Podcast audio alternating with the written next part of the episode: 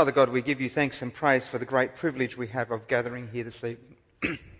and we pray that as we gather, that you would speak to our hearts and minds, that you would help us be people who serve you and love you in all that we do. And we ask this in Jesus' name. Amen. No, we're not speaking about the lost member of the Spice Girls. This is a Latin term. And quite surprisingly, this Latin term appears around our church. In fact, that's a picture of the window just behind us. Why on earth is it there? What does it mean? Circumspice means look around. Look around you. It's an imperative. It says, take notice, pay attention, look around you. In the Latin Vulgate, we read a verse like this Look around Jerusalem towards the east and see that the happiness comes to you from God. Look around you. Now, it's interesting when you think about looking around you.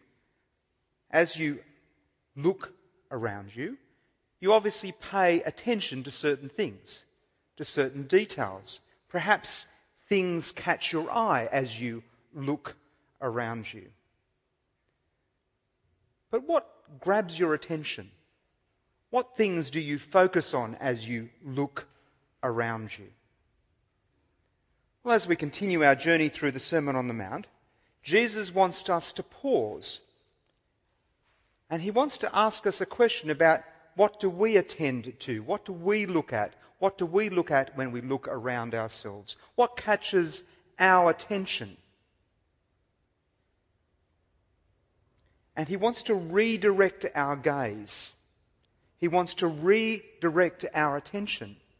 And he wants to say, seek first his kingdom and his righteousness. You'll notice that right at the end of the passage we read just earlier from Matthew chapter 6. Seek first his kingdom and his righteousness. Now, Jesus will explain what he means by unpacking three metaphors for us and talking about one implication. So, I want to encourage you this evening to take up your Bibles, turn to Matthew chapter 6, as we try to understand what Jesus is drawing our attention to how it is that we are to pay attention. In some ways, what Jesus is doing is not surprising. The reason that Jesus has come to earth is because people are not seeking his kingdom. And Matthew has told us that. Matthew has told us that Jesus has been born, that as Jesus has been born, he's come into the world to do a particular thing. And he's shown that in lots of different ways in, in the miraculous birth, in the way that he was tempted, in the fact that just before the Sermon on the Mount, Jesus was proclaiming, Repent, for the kingdom of heaven has come and is near. And so we're kind of prepared for this. And as Jesus has spoken through the Sermon on the Mount, we've seen that Jesus has been calling people to seek his kingdom first. He's told us what it means to be blessed. He's told us what it means to behave in particular ways if you are to be a disciple of Jesus. And so it's not surprising at the end of this chapter that we read these words seek first his kingdom and his righteousness. But what does it mean? Well, come with me as we look at these three metaphors. The first one we find in Matthew chapter 6, verses 19 to 21. Do not store up for yourselves treasures on earth, but store up for yourselves treasures in heaven, for where your treasure is, there your heart will be also. Now, Jesus draws our attention to the fact that treasures can disappear. Uh, if you look at the particular verses there, you'll see that moth, rust, just, moth, rust, and thieves break in to destroy our treasure, treasures. Now, that can happen in all kinds of different ways. I had a 1969 Mercedes Benz two door. I loved it. It was a very old car when I bought it. And I thought, oh, if only I could do this car up. It had an extra spare motor with it, sat in my garage for a long time. And I had dreams of spending time, but the rust. It kind of just got to me in the end. I had, I had to sell it. I, I couldn't spend the time. It was just rusting away, but it was such a dream. It was such a treasure. But it was a treasure that was rusting away. All of this, of course, was actually brought home to me uh, greatly this week, or uh, impressed on me greatly this week, when at about one o'clock on Thursday morning, I found myself standing at the Redfern police station, filling, helping someone fill in a report. They had been at work and their bag had been stolen. It so happened that in that bag was a fair bit of equipment, including an iPad. Now, just before we'd got to the police station, we'd been in the back streets of Redfern, going through the bins, because the iPad told us where it was. And we were chasing it. We knew where the iPad was. It was actually in this block of units. And we were just hoping that the person had put the iPad in the bin. But we couldn't find it. And the person who'd lost all their equipment, including their iPad, about two or three thousand dollars worth, was naturally upset. Because it was a treasure, it was important, it was significant someone had stolen what was important to them we know what Jesus is saying here. We know that things can be destroyed.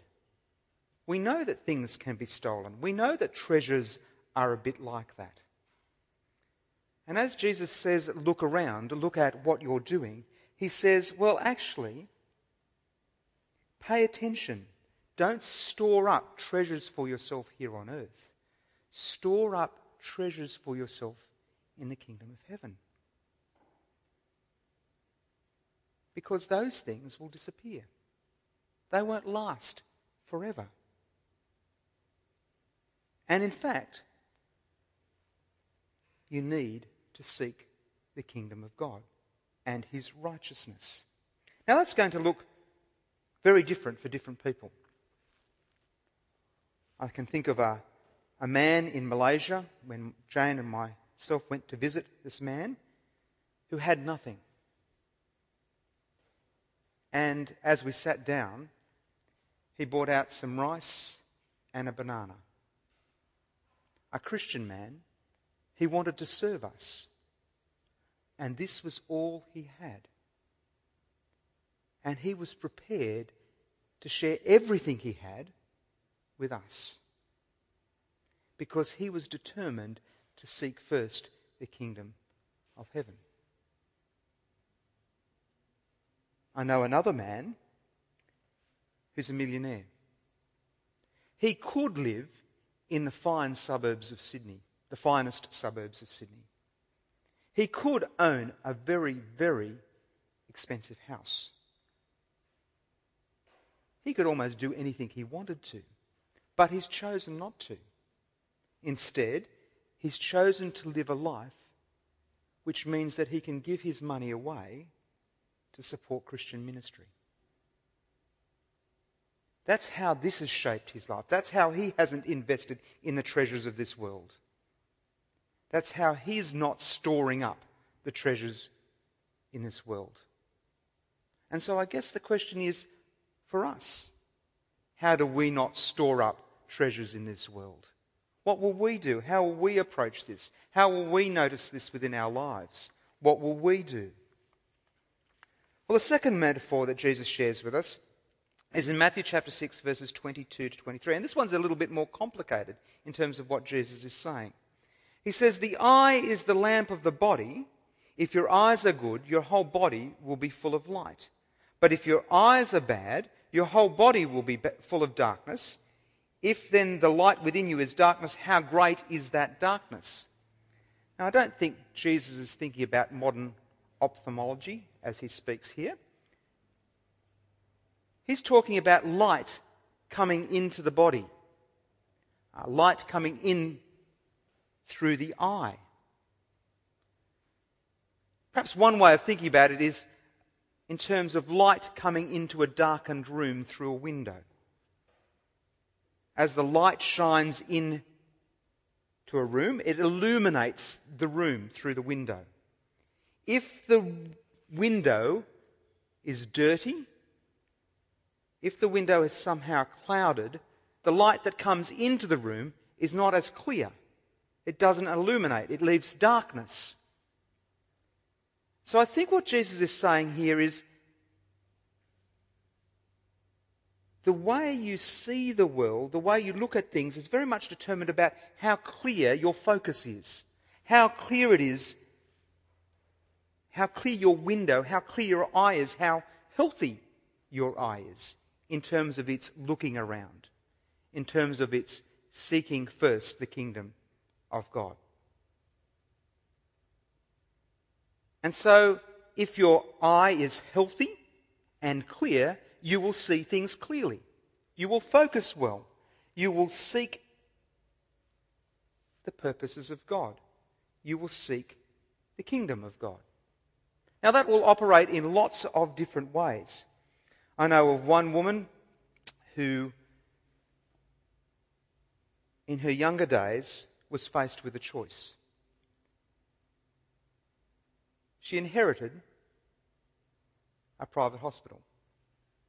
But it was on the condition that she would run the private hospital. She thought about it.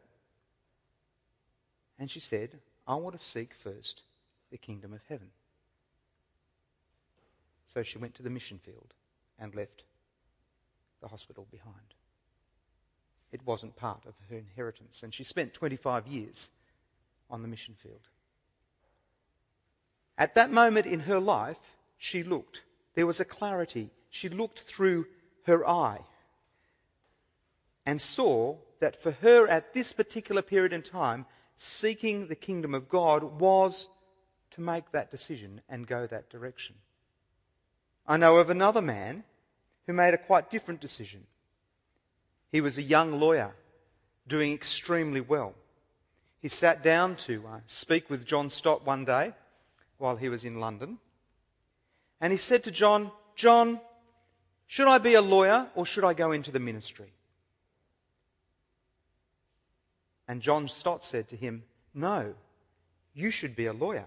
We really need Christian lawyers. You see the different conclusions? Both of them with the same purpose in mind, with the same clarity in mind. Both seeking the kingdom of heaven both seeking to serve God in different ways. But the eye was clear, the focus was clear. Well, the third metaphor that Jesus uses is Matthew chapter 6, verse 24. You can, uh, no one can serve two masters. Either he will hate one and love the other, or he will be devoted to one and despise the other. You cannot serve both God and money. Jesus is saying here is you can't serve two lords, you can't be a slave of two different kinds of people. I think it's a bit like um, thinking about Saudi Arabia versus Australia in the football recently. And if you think of someone like Brett Emerton, who played and scored a goal on that particular evening, and you said to him, By the way, I know you play for Australia, but halfway through the game, I'd like you to swap sides and play for the other side. It just wouldn't work. His allegiance is to Australia. His allegiance is to one master. And he will serve that master and play for that master. And score goals for that master, thankfully. We won, by the way. You can't serve two masters. It's just not possible. And it's certainly not possible when it comes to serving the kingdom of God, the kingdom of heaven. Now, this, I think, works out in lots of different places in life, but most importantly in our workplaces. Sometimes we're faced with very difficult challenges. You cannot serve God and money. Our workplaces are the place we make money, and sometimes we're faced with very, very difficult challenges in the workplace. I remember I was about 17 and I had a holiday job in the Luxaflex factory. And my job was to cut bits of aluminium. We were making security doors. You know, the aluminium security doors with the frames around the outside. And my job was to cut certain lengths for the security doors, and someone else would put them together. And as I was doing that one day, I noticed that the dockets that I was receiving that told me how long to cut these aluminium lengths were um, were changing. And some of them just seemed to be scribbled bits of paper. And it dawned on me that in fact what I was doing was making foreign orders.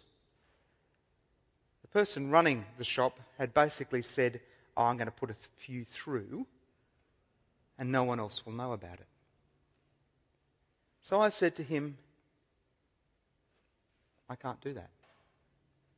I don't believe in being dishonest with my heart thumping. Strangely enough, I got moved to somewhere else in the factory. Now, sometimes it's not as easy as that. It's not as clear as that in terms of serving two masters. I think that's a pretty obvious one when your boss asks you to do something that's dishonest.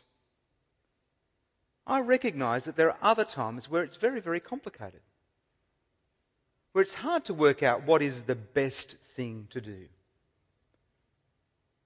That you want to serve God and you want to serve Him in such a way that brings Him honor and glory but you're being asked to do something that you're not quite sure about. And I think we as a church have got to do better at equipping you to answer those questions. Please come and talk to me about your situations at work or in the work, workplaces that you find yourself in. Because I want to know how do we approach this? What do we do? How do we go about this as God's people? Because I know you want to. You want to seek first God's kingdom and his righteousness. So let's talk together. Let's work out together what that looks like. And let's do better in that area.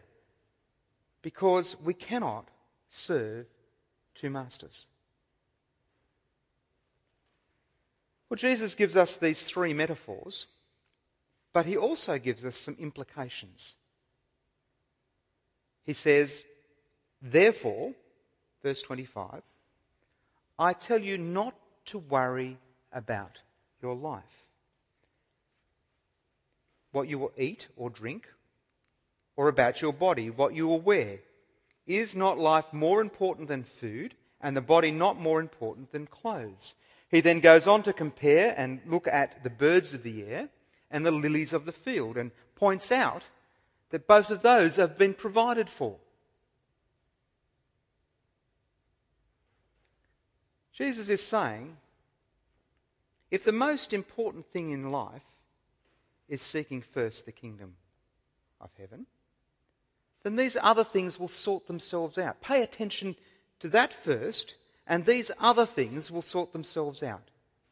Now, I know that Jesus uses the word worry, and that raises the question of anxiety within our lives. And I know for some people, that question of anxiety is a very real and present thing that comes every day. And I appreciate that that can be very difficult. I don't think Jesus is actually addressing that particular issue. And if you do have difficulty with, that, with those kind of issues, you need support and encouragement from others. What I think Jesus is doing after saying all those, th- uh, using those three metaphors, is he's saying, where is your attention first? Is it about seeking the kingdom? Or is it about worrying about the details of life? Is that where you, as you look around, first pay attention to the things of this world, to eating and drinking and what you will wear? Somehow I feel like this is particularly a message for Newtown. What you eat, where you eat, who you're seen with when you're eating, and what you will wear. Newtown's a cool place. What I wear and where I eat is very important. And Jesus is saying, actually, don't make that the focus of your attention. Yes, it's there, that will happen. And yes, those are not bad things. But seek first the kingdom of heaven. Seek first the kingdom of heaven. Pay attention there. You'll be wasting your attention if you attend to these other things all the time. Seek first his kingdom and his righteousness. I want to stop for a moment. That's quite a humbling thing to do, isn't it? To seek first his kingdom and his righteousness. 1 Peter puts it like this Humble yourselves, therefore, under God's mighty hand. Cast all your anxiety on him because he cares for you. Can I ask you to take a moment to look at your own life? Here, cum spica. Look around your life. What are you paying attention to? What is the what are the things of most importance to you? Can you hear Jesus saying to you tonight, actually, you're worried about things that are not that important? Can you hear Jesus saying to you, actually, seek first my kingdom and my righteousness? Stop paying attention to these other things which will actually be destroyed in the end. Can you see something in your life? Is there a moment where you need to stop and say, Yes, actually, I need to humble myself. I need to seek first your kingdom and your righteousness? Well, if there is, I ask you to commit yourself to God in prayer as we close this evening. Let me pray. Father God, your word has spoken into our hearts and into our lives. We know that you call us to a hard thing to seek first his kingdom and his righteousness. And Father, we know that the only person who's ever done that perfectly is Jesus. And we know we fail. And so we ask that you would bind us up in Jesus that you would bind us up in his obedience and enable us by your power to live for you in all that we do. And we ask this in Jesus' name. Amen.